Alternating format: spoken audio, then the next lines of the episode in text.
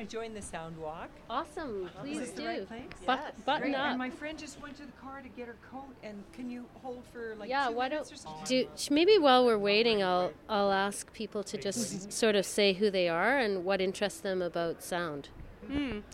Uh, my name is Mithali, and uh, a lot interests me about sound, the lack of it, and also abundance of it. I grew up in a very big city, and it's comforting, but I also appreciate absolute silence when I'm sleeping, and I love music, so that's another sound. Uh, and I, I've recently been into ASMR. Do you guys know what that is? I've, I've insomnia, and ASMR are these like videos people upload of people like whispering or tapping, making tapping sounds, and that's something that's been in my head about sound recently. And does it help you with your insomnia? It um, kind of gets me out of the anxiety, which is what usually causes my insomnia. Yeah. Hi, I'm Lynn Skotnitsky. I'm a coach and I teach other people coaching. And I'm fascinated with the world of sound. Uh, for me, I've I had an auditory awakening myself about 10 or 11 years ago, and I've really become much more sensitized to sound and am more choiceful about the sounds that really inspire, uplift, and energize me, and those also that calm me when I need it. And then also, I have a son with autism, and I've noticed uh, again uh, helping him tune into all his different senses and be aware of self regulation for himself, for myself, for all of us.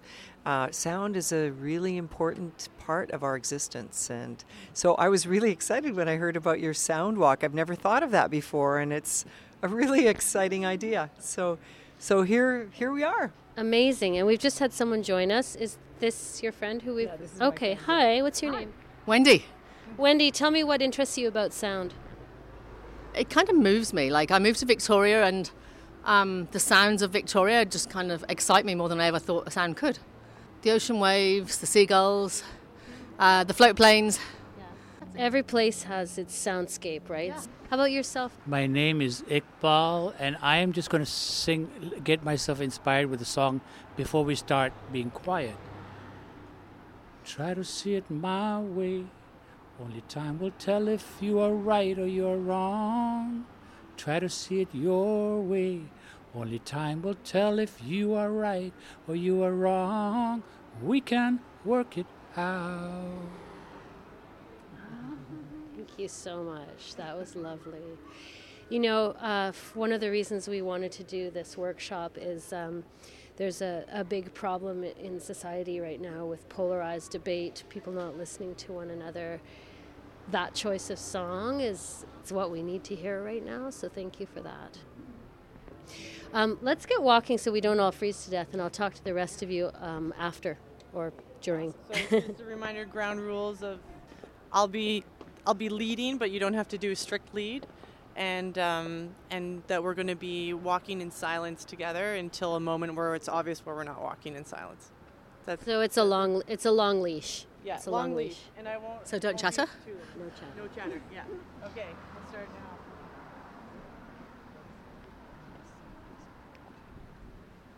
May I add one word? I'm Wendy, and I found sound, no sound, is also very peaceful. If you learn to listen to the point that all you can hear is the earth churning, that's no sound.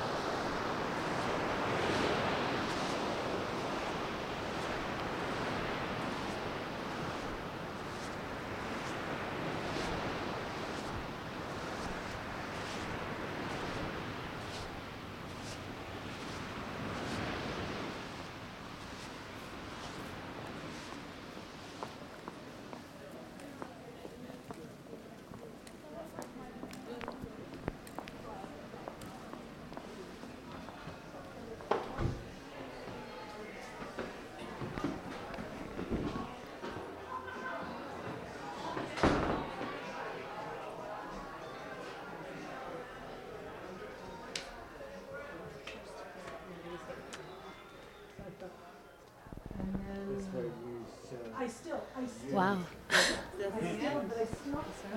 Very short sidewalk.